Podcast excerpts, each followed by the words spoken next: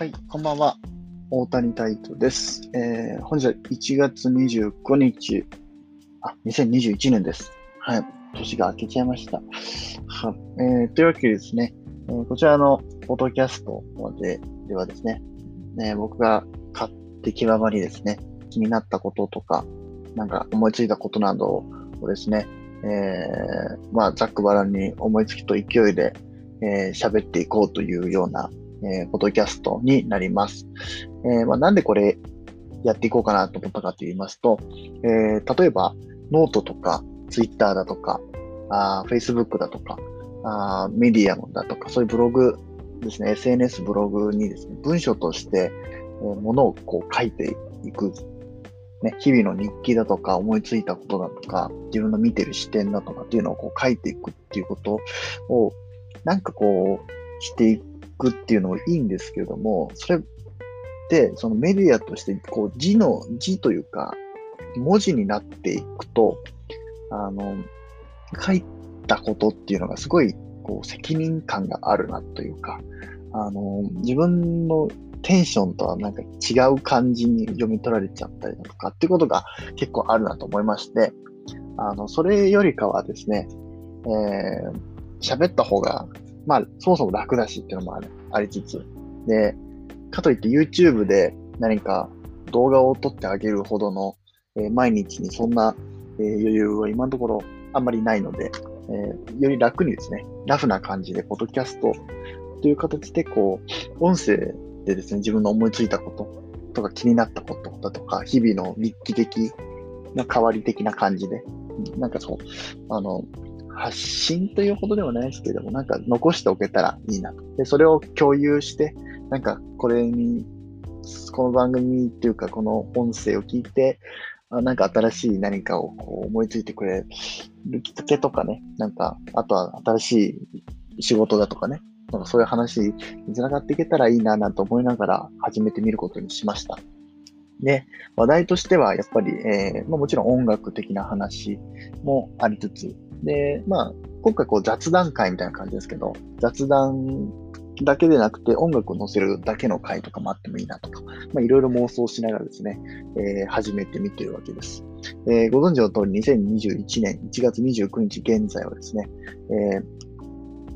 東京ではですね、新型コロナウイルス感染拡大防止という観点から、え、緊急事態宣言というのが発令されまして、え、僕自身も、え、かなりステイホームで家にいる時間が増えてます。で、プラスしてですね、そう人と喋る機会だとか、こう雑談的インプットっていうのがこう減ってきてるなっていう印象がありまして、そういったものになんかこ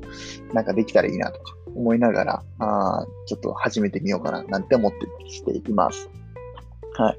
で、まあね、音声だったらね、まあ音楽作ってる時はさすがに音声聞けないんですけど、なんか事務作業だとか、ああなんか、ね、飛行士、作業みたいな時には、プログラム書いたりみたいなね、あの、CG 書いたりみたいな。そういった時は音声聞けたりする。結構僕自身もポッドキャスト聞いたりする機会があって、最近増えたりしてるんです。あの、増えたりしてるんですけど、まあ、そんな感じで、こう始められたらな、なんて思っております。まあそんな感じですね。あとは一番大きいのは、文字情報として書いてしまうと、あの、検索に引っかかっちゃうじゃないですか。あの、Google の。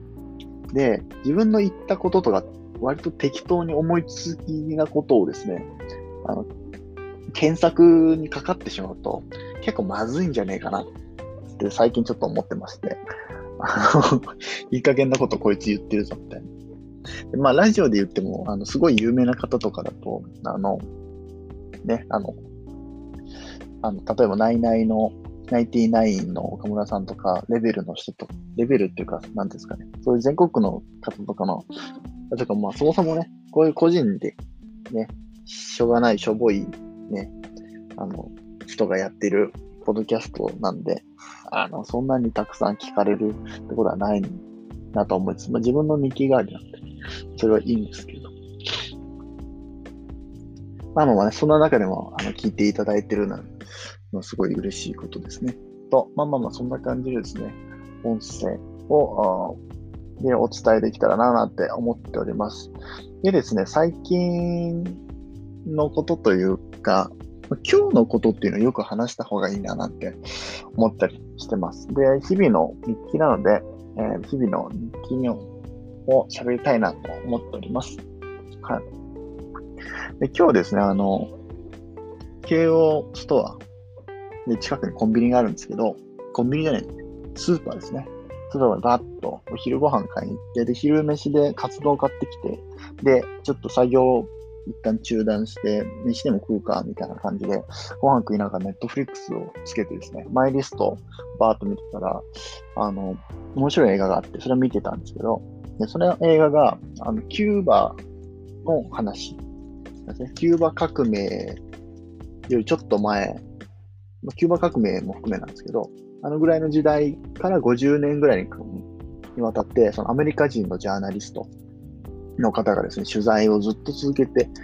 毎年じゃないですけど、なんか何年に一度ぐらい訪れては取材してみたいなのを、えっ、ー、と、一本のドキュメンタリーフィルムにまとめ、あの、まとめた映画があったんですけど、それがね、すごく面白かったです。で、実際のフィデロ・カストロ、あカストロ議長ですね、あが実際にいたりとか、にあの話を聞きに行ったりする映像があったりだとか、もうそんな感じで、カメラが捉えたキューバっていう名前ですね。監督は結構有名な方で、ジョン・アルパートって方ですね。なんかあんまり日本だと有名じゃないですよね。マイケル・ムラほど有名じゃねえかななんて思ってす。まあ、そんな感じの映画がありました。うん、とも面白かったですね。で、50年間にわたっても何回も訪れては、その現地の人だとか、家族の様子だとか、あっていうのを聞くと。取材して回るみたいな、そういう映像というかフィルムでしたね。ですごい面白い、面白いというか、その政権のこととか、その実際の暮らしぶりはどうだったのかみたいなことも含めて、あの、わかりやすくまとまっていて、で、フィデル・カストロのその道徳感というか、その人格者というか、としてのそういった素顔みたいなところがすごい描かれていて、なんかもう、ああ、やっぱ、面白いななんて思ったりします。で僕自身もやっぱり、キューバ革命の時代とかっていうのは、まあ、特にあの、カストロとね、チェゲバラですよね。あまあ、特にチェゲバラなんですけど、まあ、かっこよさですよね、やっぱ。あ人を助けるというか、そのスーパーヒーロー、革命家という呼ばれるそのカリスマ性みたいなところにすごい、やっぱり見せられる、テルマ一人っていうかね、感じではあるんですけど、やっぱりその一度は行ってみたいキューバっていう感じですね。まあでも今、ね、こういうコロナになって、ね、海外旅行も行けないわけじゃないですか。簡単にね。で、やっぱりそう考えると、今はね、そのキューバとかもどうなのかなとかね、いろいろ考えますよね。うん。やっぱりこう、コロナウイルスによってね、こう、世界中がこう、一変して、ね、で、僕自身の生活もかなり変わりましたね。そもそもテレワークになって、まあ仕事柄ね、あの、テレワークもできるようなまあ、完全にではないですけれども、まあ、そういう仕事なので全然可能なんですけど、やっぱりなんかすごい考えるというか、かんすごい考えるものがありますね。で仕事、この仕事自体、僕はまだ25で、まあ、いわゆるミレニアム世代と Z 世代の間の、あの、呪われた95年生まれのあの、一人なんですけど、まあ、その呪われたっていうのは、あの、95年生まれに、の人は、その、まあ、95年って阪神淡路大震災があって、あの、地下鉄サリン事件があってとか。で、で、小学校入学と同時にゆとり世代が始まって、あ中学校卒業とともにゆとりが終わって、みたいな、そういう世代で、ね。で、僕なんか大学院まで行ってますから、大学院に行くと、大学院と一緒に、あの、就職と一緒にコロナが来て、みたいなね、そういうなんか、魔の世代と呼ばれてるような世代で、まあなんかすごい、なんかこう社会とか政治とかについて、あの、どうしても考えさせられずにはいられない。その災害にしても、あっていう、うん、まあ、恵まれてるのか、まあ、恵まれてはいない、わかんないですけど、そういうハードモードな世代なんていうことを言われたりとかってね、時々そういう SNS とかブログとかで、あの、話題になったりして、ネットニュースなんかでね、話題になったりしてるな、なんていうような、えー、人、世代なんですけども、で、でも何の話？だっけまあいいや。で、あの、なる、うん、そういう世代だからこそなんですけども、やっぱり気候、気候変動も含め、うん、やっぱり考えざるを得ない。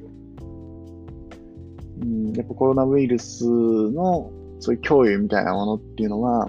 めちゃめちゃ感じてる世代ではありますよね。で、うん、実際僕自身も、うん、まあ、コロナで言うとね、やっぱり自分自身こうイベントを作ったりとか、そういうのをやっていきたいというか、まあなんですかね、エンターテインメントの、をやりたいっていうふうに思って、今までこう、大学にも行ったし、大学院にも進んだし、みたいなことで、最近になって、こうコロナになって、で、家にいる期間が増えて、で、自分自身がこう、いや、エンターテインメントっていうのは、やっぱこう、まあ、必要とされてるのかっていうか、そうなんだろう。エッセンシャルなものではないってよく言われたりしてますけど、不要、不急、まあ、いわゆる、今回、そのコロナ禍になった時に、不要不急な外出だとか、不要不急の必要がないものと、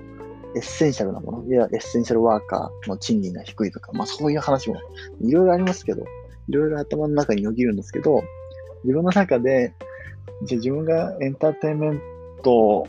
で、でね、こう人を喜ばせるんだ、人のよりどころを作るんだ、人の癒しだとか、いや、夢中にさせるようなものを作るんだ。っていう、なんか、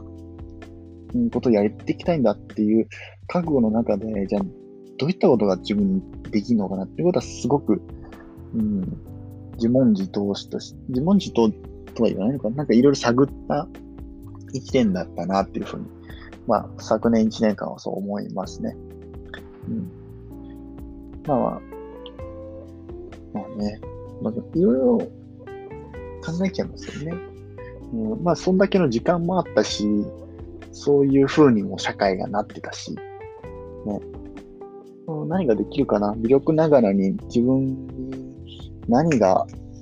できて、何をすべきで、みたいなことっていうのはちょっと考えたりもしたりもしました。で、あなんか新しい時代を、じゃあどういう風に作っていこのみたいなことを考えるときに、やっぱり最近はすごく歴史を勉強する時間っていうのを設けるようにしてます。なんか、気候変動が、とか、すごい考えるんですよね、意外と。あの、あと貧困ね、あの相対的貧困とか、もすごく考えます。あと教育とかね、もかなり考えますね。なんですけど、なんか、じゃあ、考えますというか、コロナになって考える機会がすごく増えたっていうイメージですね。けど、自分は別に医者でもないし、看護師でもないし、あまあ教育者、教育者でもないし、とかね。けどやっぱなんかそういったところにどういうふうに自分がこう少しでもコミットできるかなみたいなことを考えているんですよね。で、そこに自分がやる合理性はあるかなとか、まあ、自分がどうしてもやんなきゃいけないことはね、みたいな話もあったんですうん、でね、まあ、こうその一つ小さなきっかけとして、今、こうしてですね、ポッドキャストで、こう、雑談なんですけど、なんかそういったテーマっていうのをもっとラフに喋りながら、あとかね、自分で気になったことっていうのをね、単純にこう発信していくっていうだけでも、何か新しいその刺激が起きないかななんて思ったりしますね。まあ、まあ、要はちょっとでもいいから、波を起こそうというまあ、そんな野望があったりとかね、します。で、まあ、そんな話をさておいてですね、まあ、キューバの映画を見たんですね。すっげえ話がぐるぐる回っちゃった気がしますけど、キューバの、えー、キューバの、なんていう話かな。キューバ、カメラの捉えたキューバっていう映画を見ました。で、すごい面白かったです。ちょっとネタバレになっちゃいますけど、あの、革命、キューバ革命が起きて、アメリカに批判的な部分、ね、ソビエトからの援助とかね、まあ、なんか、日本人としてこう、なかなか馴染みがないところもあるかもしれないですけども、あの、まあでもね、チゲバラ好きな人、まあ影響力っていうのは日本でも大きいですから、めちゃめちゃ楽しいですね。まあまあまあ、まあ、なんかまあそんな感じで結構いろんなことを考えています。はい。というわけで、なんかすごい雑、本当に雑ですね。何も収まってないですけど、あの、まあ今日の日記っていうのはそのところで 終わりにしたいと思います。はい。それではまたどこかで会いましょう。お便りタイトでした。